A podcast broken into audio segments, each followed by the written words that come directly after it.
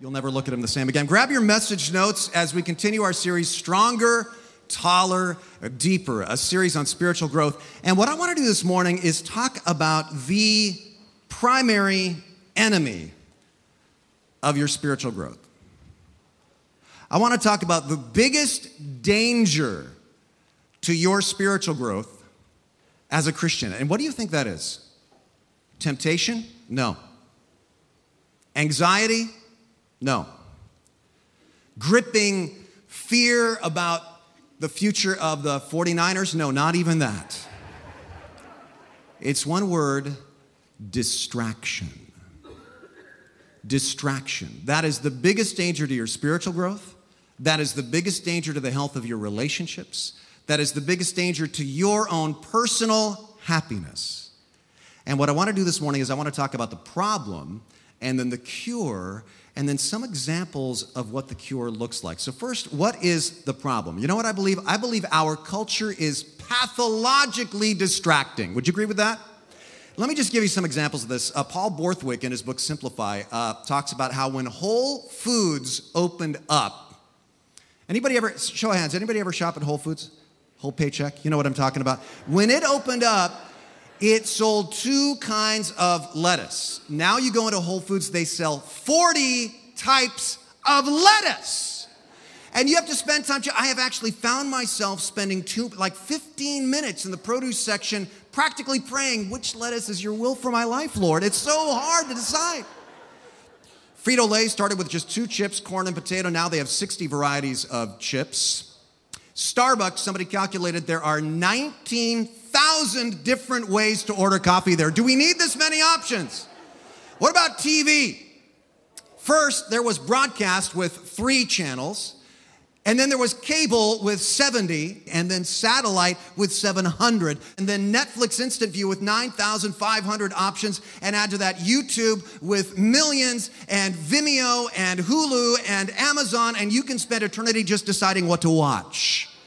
And it all adds up to what Paul Borthwick calls option overload, where you are just overwhelmed by options. And this leads to three things. Jot these down in your notes inability to make commitments.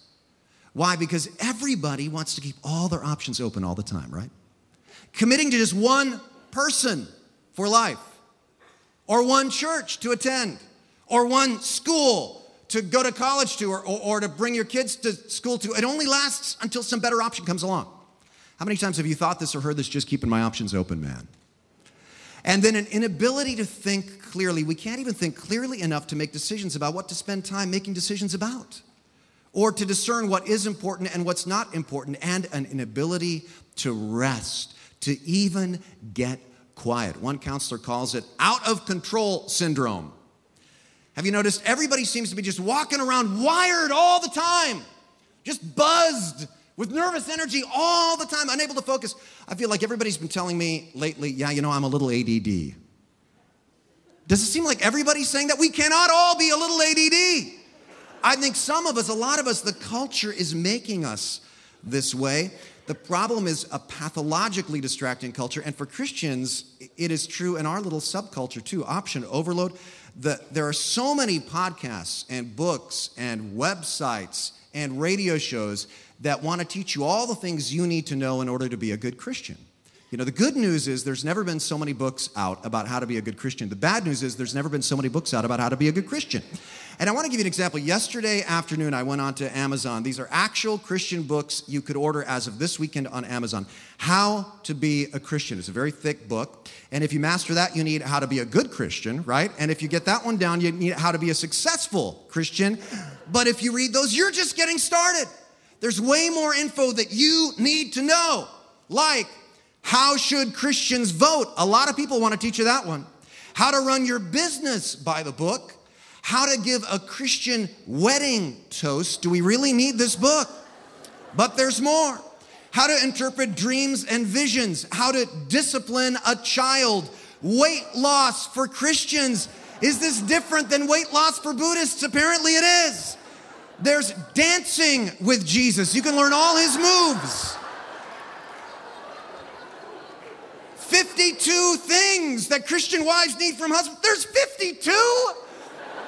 And there's more, there's no end, more actual books. The potato that wasn't a Christian. I have no idea what this is about. Order it today. The Bible cure for irritable bowel syndrome. There's a Bible cure. And does God ever speak through cats? You need to know this. Just a quick show of hands. How many of you believe God does speak through cats? How many, how many of you believe Satan? No, just kidding. I won't go there. But the problem is here's the problem with all some of these books might have great stuff. The, listen, the problem is we can unintentionally give the impression that Christian growth is complicated. That there's thousands of keys to living the Christian life.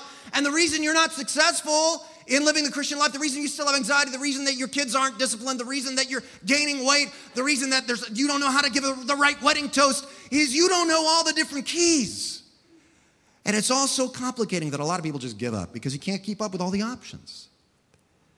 So, what do you do about it? Let's talk about the cure. Because believe it or not, when the Bible was first written, you know, the New Testament days 2,000 years ago, people even then needed to hear this. They were busy, they were distracted, they felt like they had option overload too. How do I know?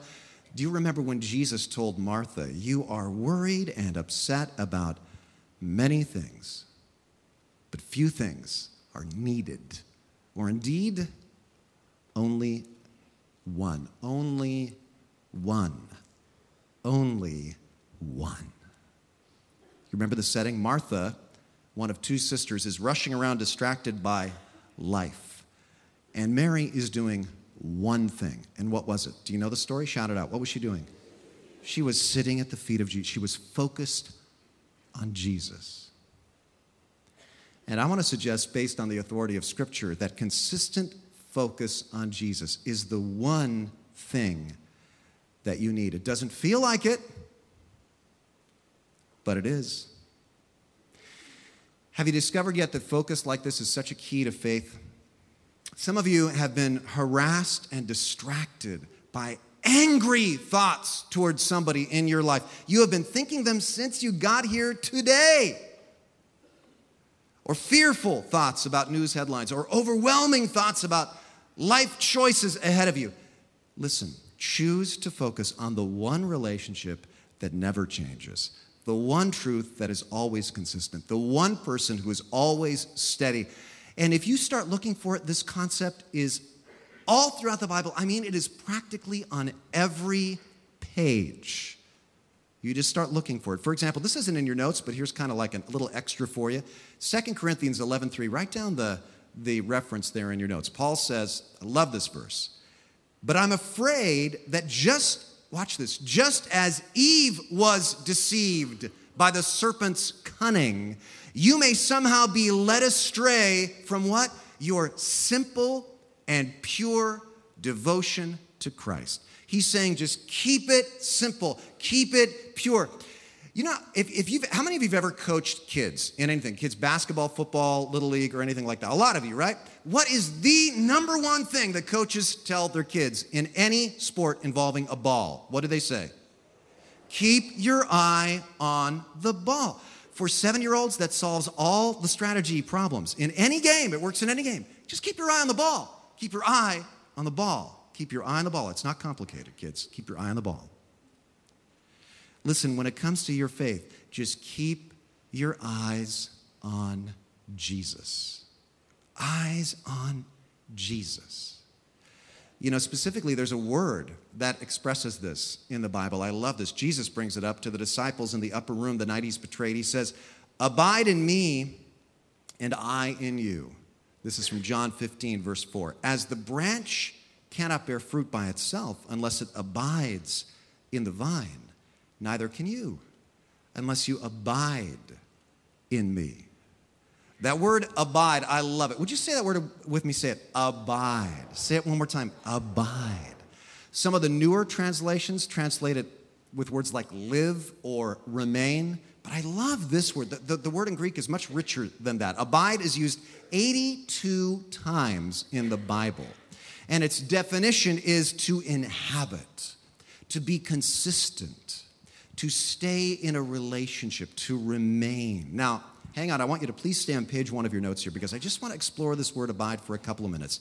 Jesus is saying to the disciples, You want to know the secret to a deeper spiritual life? Stronger, taller, deeper. It's not a secret, actually. It's, it, it, we make it so complicated. Just abide. Eyes on Jesus. It's amazing how simple it really is. When we look at all the things that distract us, and all the things that can get us into trouble, and all the things that bring us down, and all the things that hold us back, it's amazing how simple the solution really is eyes on Jesus. Because it's when I take my eyes off of Him, it's when you take your eyes off of Him when you let life break your concentration on Him, when you let life get in the way of the Word of God working its way into your life, that's when you sink beneath the waves. It's so simple, it's not complicated.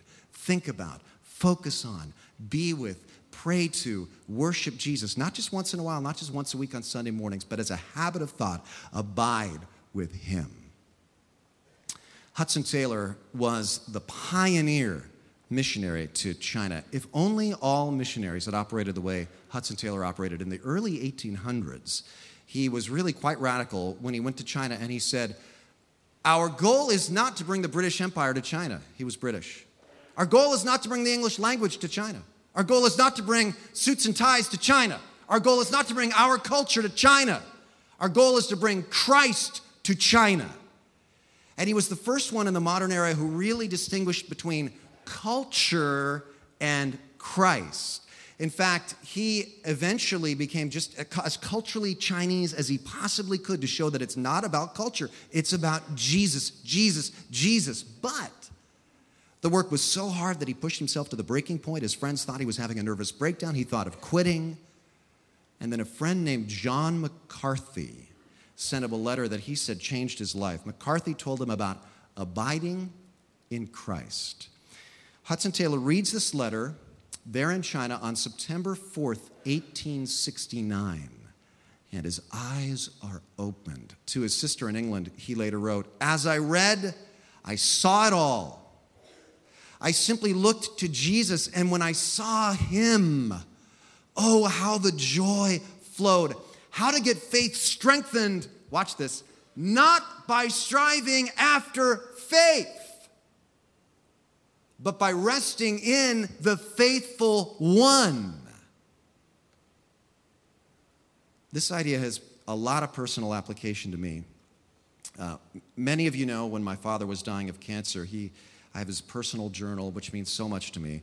And he says in this journal, he keeps being distracted by understandable thoughts. Specifically, he says thoughts of my son who is four years old, my daughter who's a year and a half, and my wife who will take care of him when I'm gone.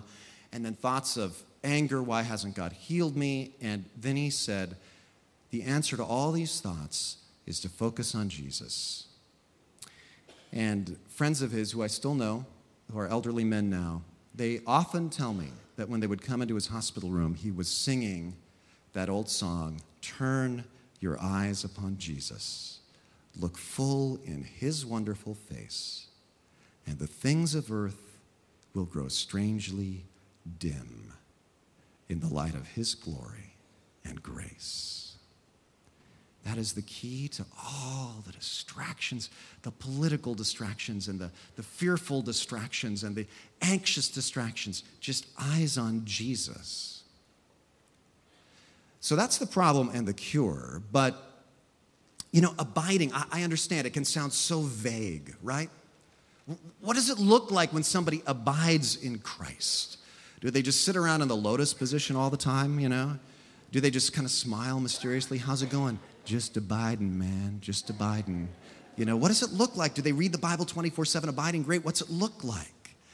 Well, the Apostle John, who first heard Jesus when he was a young man say, Abide in me, when he's an elderly man, gives us some examples in a book of the Bible called 1 John chapter 2. He wrote this to the early church in the latter half of the first century. This is on page two of your notes. John says, Here are some marks of someone abiding in Christ. And this is very practical because if you are not seeing these things in your life, you need to ask, Am I abiding? Don't go, Oh, I need to do that. These are all natural results of abiding. Abiding comes first. And then come these marks of somebody abiding in Christ. So, so he says all these things in 1 John 2. He keeps talking about abiding in, the, in that chapter. So let's look at all the times he says the word abide in 1 John chapter 2 to see some marks of somebody consistently abiding in Christ. Number one, they're consistently Christ like. Consistently Christ like. Listen to John's words in 1 John 2 6. He who says he abides in him, in Jesus, ought himself to walk just as he walked. Now, I don't know about you, but that, that's kind of intimidating. Because who can live like Jesus lived? I mean, I, I think he was pretty one of a kind, right? Well, would you go back to Jesus' own analogy in John 15? He says, as a branch, you're like a branch plugged into a grapevine. So I want you to look at this time lapse of a vineyard. Do you notice something when you look at the screen here at this time lapse video? The grape branches don't instantly have huge clusters of grapes. Days go by, months before they do. They grow and change in small daily increments, daily increments of staying connected to the vine. And this is you. You're not instantly going to have fully formed Christ like character, but incrementally, day by day, you will resemble more and more Jesus Christ. Not through some self help formula, not by trying harder, not by beating yourself up, but by just staying connected to the vine you'll bear fruit. What? The fruit of the Spirit love, joy, peace, patience, gentleness, kindness, all that, the character change listed in Galatians chapter 5. We're not talking about results, success. We're talking about character. That happens when you are just with Jesus consistently, daily. Your character will change. How will it change? Well, point two, then you will be consistently caring. Consistently caring. Now, before you go, oh, consistently caring, that's that sounds like Mr. Rogers, you know, care for one another. I, I, want you to look at the challenge here. John says in verse 10 He who loves his brother abides in the light. If you are abiding in the light of the world, Jesus Christ, the tell is not that you become a Bible brainiac. The tell is not that you become super judgmental and religious. The tell is that you care for your brother and your sister. Now, I'll tell you why this is so important because on its surface, everybody go, that's for absolutely, I agree. Uh, let me tell you a sports story. I'm always happy this time of year because football starts up again. Any other fellow football fans uh, with me here? I love football. I love college football. I love pro football. And I love football stories. And one of my favorite ones, I don't know, this just captures my imagination, is when Georgia played Tennessee in 2001. They were a massive underdog. Georgia goes to play Tennessee at uh, Tennessee Stadium. They hadn't won a game there in decades, and in anybody's living memory, they had never won a game there, right? It is their new coach, Mark Richt's first game of his first season. He's unproven as a head coach. He's never been a head coach before. Georgia is vastly undermanned, undersized, and everybody thought that they were just going to get trounced by Tennessee. So Mark Richt gives a pep talk to his players before the game, and I want you to listen carefully to what he says. He says, Listen, there will be many moments during this game when you feel outgunned, outmanned, outstrategized. Do not be distracted by what is happening to you. He said, believe in the plan, stick with the plan. And he told his players, say those two sentences with me. So you say them too. Believe in the plan, stick with the plan. Say that again. Believe in the plan, stick with the plan. One more time. Believe in the plan, stick with the plan. And sure enough, Tennessee jumps out to a huge early lead, and everybody's going crazy. The players are starting to get worried. And all Mark Richt did when he walked up and down the bench is he said, Listen, fellas, we are not going to throw a Hail Mary. We're not going to go crazy and throw a bunch of things that aren't in the play. We're going to stick with the two minute drills and the regular drills that we've been practicing them all summer and all week long. Just believe in the plan and stick with the plan. Well, they did, and slowly they caught up. And with 10 seconds left, in one of the most incredible comebacks in college football history, Georgia beats Tennessee, and it's, it's the upset that makes news headlines in the sporting world for like the next week. And every interview, they asked Mark Richt and all the players, How did you do it? How did you keep your composure? And they said, Well, coach just told us. What did he, what did he tell them? Believe in the plan and stick with the plan. Why do I bring that up? Just because I like football. It has nothing to do with the sermon. No, here's why I brought it up. My uh, wife uh, teaches uh, seminars at Mount Hermon. She taught them all summer long. And they asked, she's a world religion teacher, adjunct professor at Western Seminary, and they asked her this summer to teach about Islamic extremism because everybody's afraid of it. It's making the news every day, right? And so she teaches what their beliefs are and so on. And then the last 10 minutes of every class, she asks the class, So, class, what are we as Christians to do? What's our Christian response to be? And she says, in virtually every class, people are really worked up. And she says, people just jump to their feet. And she said, she says, I, I wish I could say I'm exaggerating, but they literally jump to their feet and say things like, Bomb Syria! And somebody else jumps up and says, Kick out all Muslim immigrants! And they just really get fired up. She says, Wait, wait, I'm not talking about political solutions. We have politicians to make those. What I asked was, What's the Christian response? As Christians, as an individual Christian, what's your response? And there's silence. And then she asks them, What's the plan? Did our coach have a plan for this? Was the first century New Testament written to Christians who were being beheaded? Yes. Who were being fed to lions? Yes. Who were seeding the future church with their own blood? Absolutely. So, what was the plan? Pray for your enemies, bless those who curse you, love your enemies, love God, love people. That's the plan. Believe in the plan. Stick with the plan. And then she gives examples of amazing ways that missionaries are making headway in countries when they stick with the plan. Listen, when you find yourself panicking or kind of going, what, what, what are we going to do about this that's in the news? Calm down. That's a distraction. Take a deep breath and abide in Christ, and then believe in the plan. Stick with the plan. Let me just give you a, very personal thing here. Uh, I just saw this. Adrian Moreno drew my attention to this. This was just posted this morning, today. Uh, how many of you know Bola Taylor? Can I see a show of hands? She is a missionary. She and her husband Ken are missionaries we support in China, or rather in Japan.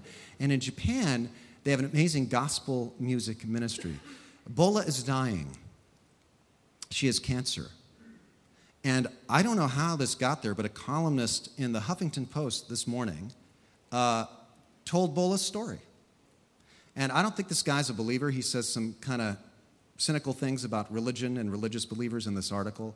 But he says, Bola Taylor impresses me. Let me just read you a couple of paragraphs. Bola Taylor, a jazz gospel singer who has spent the last 20 years of her life combining her musical talents with missionary work in Japan, has announced she has inoperable cancer and will be performing her final concert on September 21st. Taylor, along with her husband Ken, have been at the forefront of one of the most curious happenings in the history of the sometimes strained relationship between the Jap- Japanese and the Christian religion, and that is the surging popularity of gospel choirs. As co founders of the Hallelujah Gospel family, the Taylors have led thousands of Japanese into the experience of singing in gospel choirs for themselves, and some of them into faith and into church. And he goes on and talks about how so many Christians seem fake to him when they encounter difficulty. And he says, Not Taylor.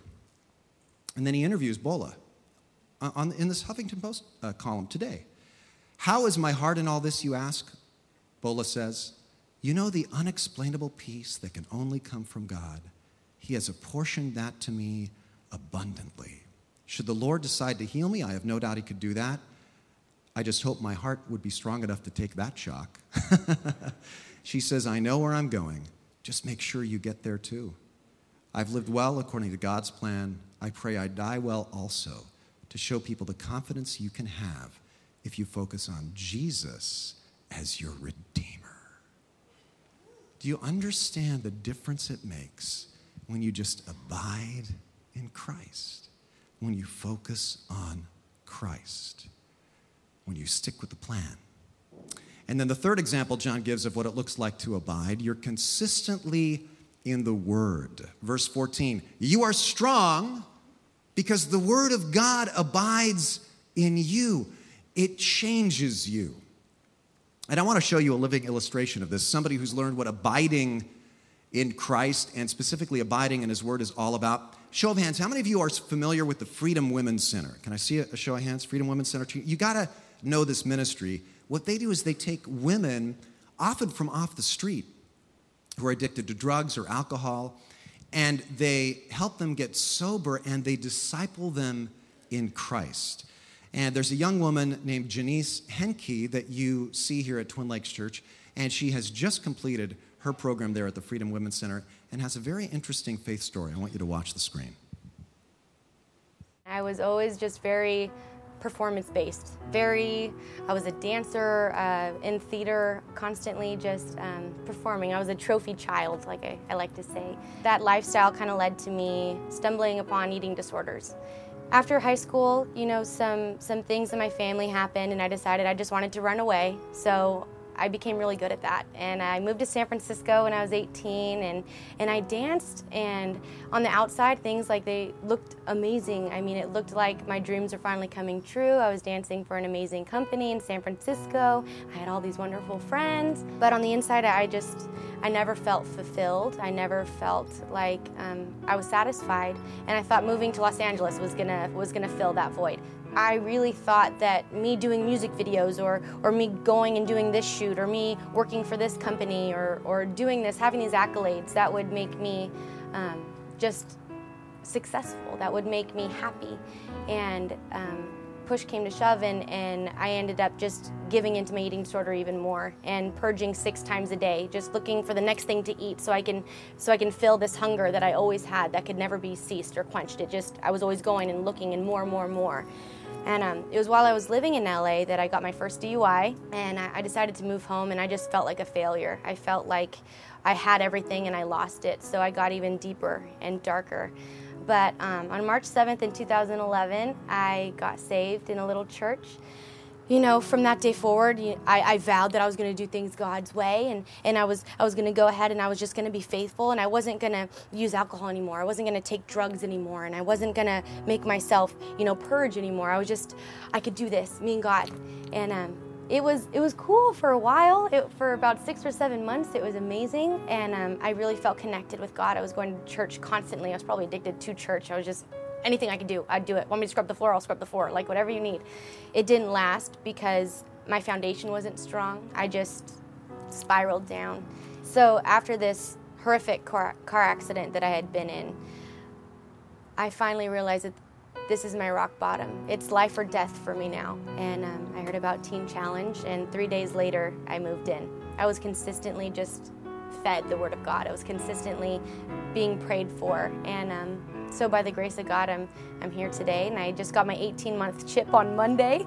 That's amazing. I never thought that would happen. That's all because of God. Abiding in Christ's love, just being with Him every day, not just saying that prayer, Jesus, help me when you're in trouble. Okay, it's it's literally opening up your Bible in the morning, just ready to hear from Him I know that I'm called. I know that I'm chosen. I know that I'm a royal priesthood. I'm a princess. I'm God's princess. Like, how could I think these horrible things about myself when I'm a child of God? When, when I literally am His princess, He gives me a crown of wisdom when I seek Him out.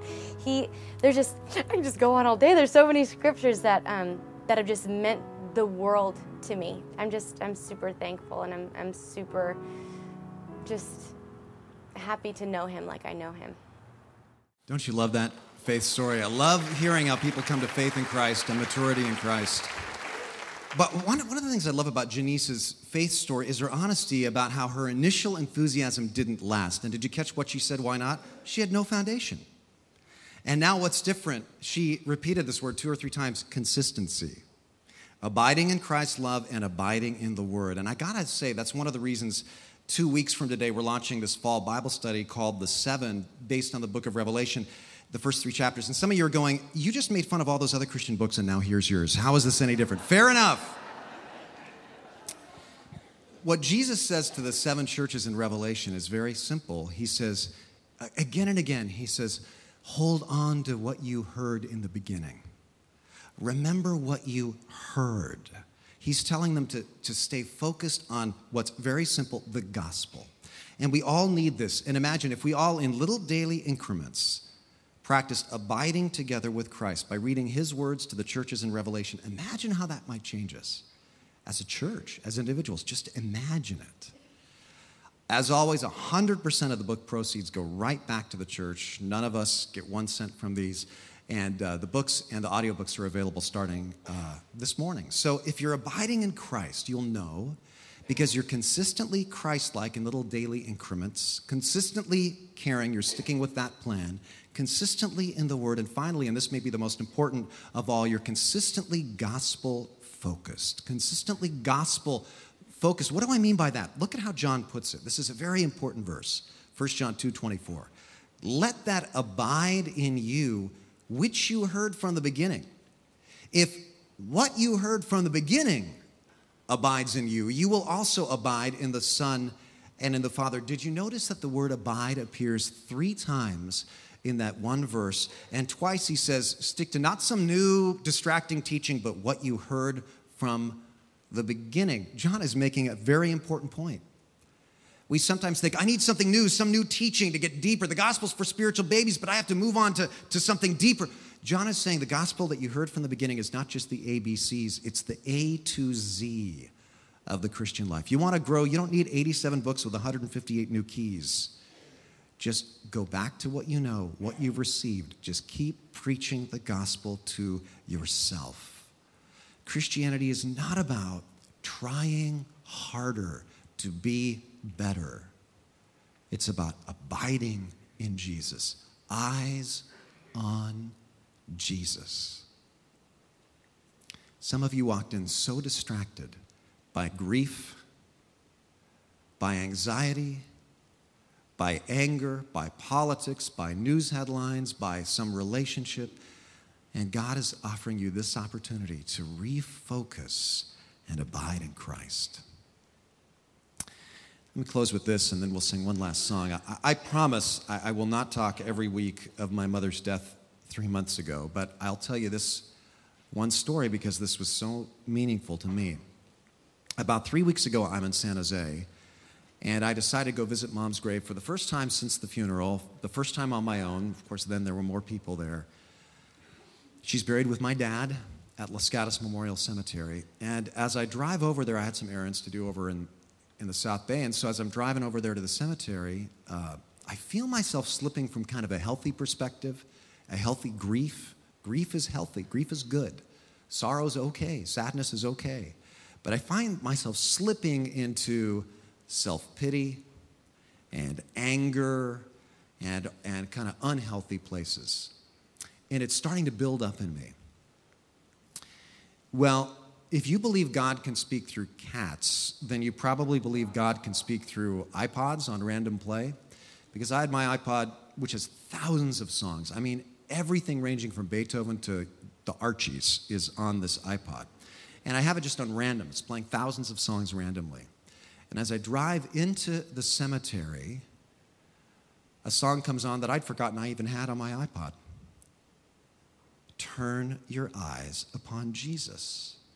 Look full in his wonderful face, and the things of earth will grow strangely dim in the light of his glory and grace. And with tears streaming down my face, I just said, Thank you, God. And I was recentered on Christ. John closes his chapter with these words, and I'll leave you with these two. And now, little children, abide in him. It's really that simple. Let's pray. Heavenly Father, thank you for this, this reminder that for Christians,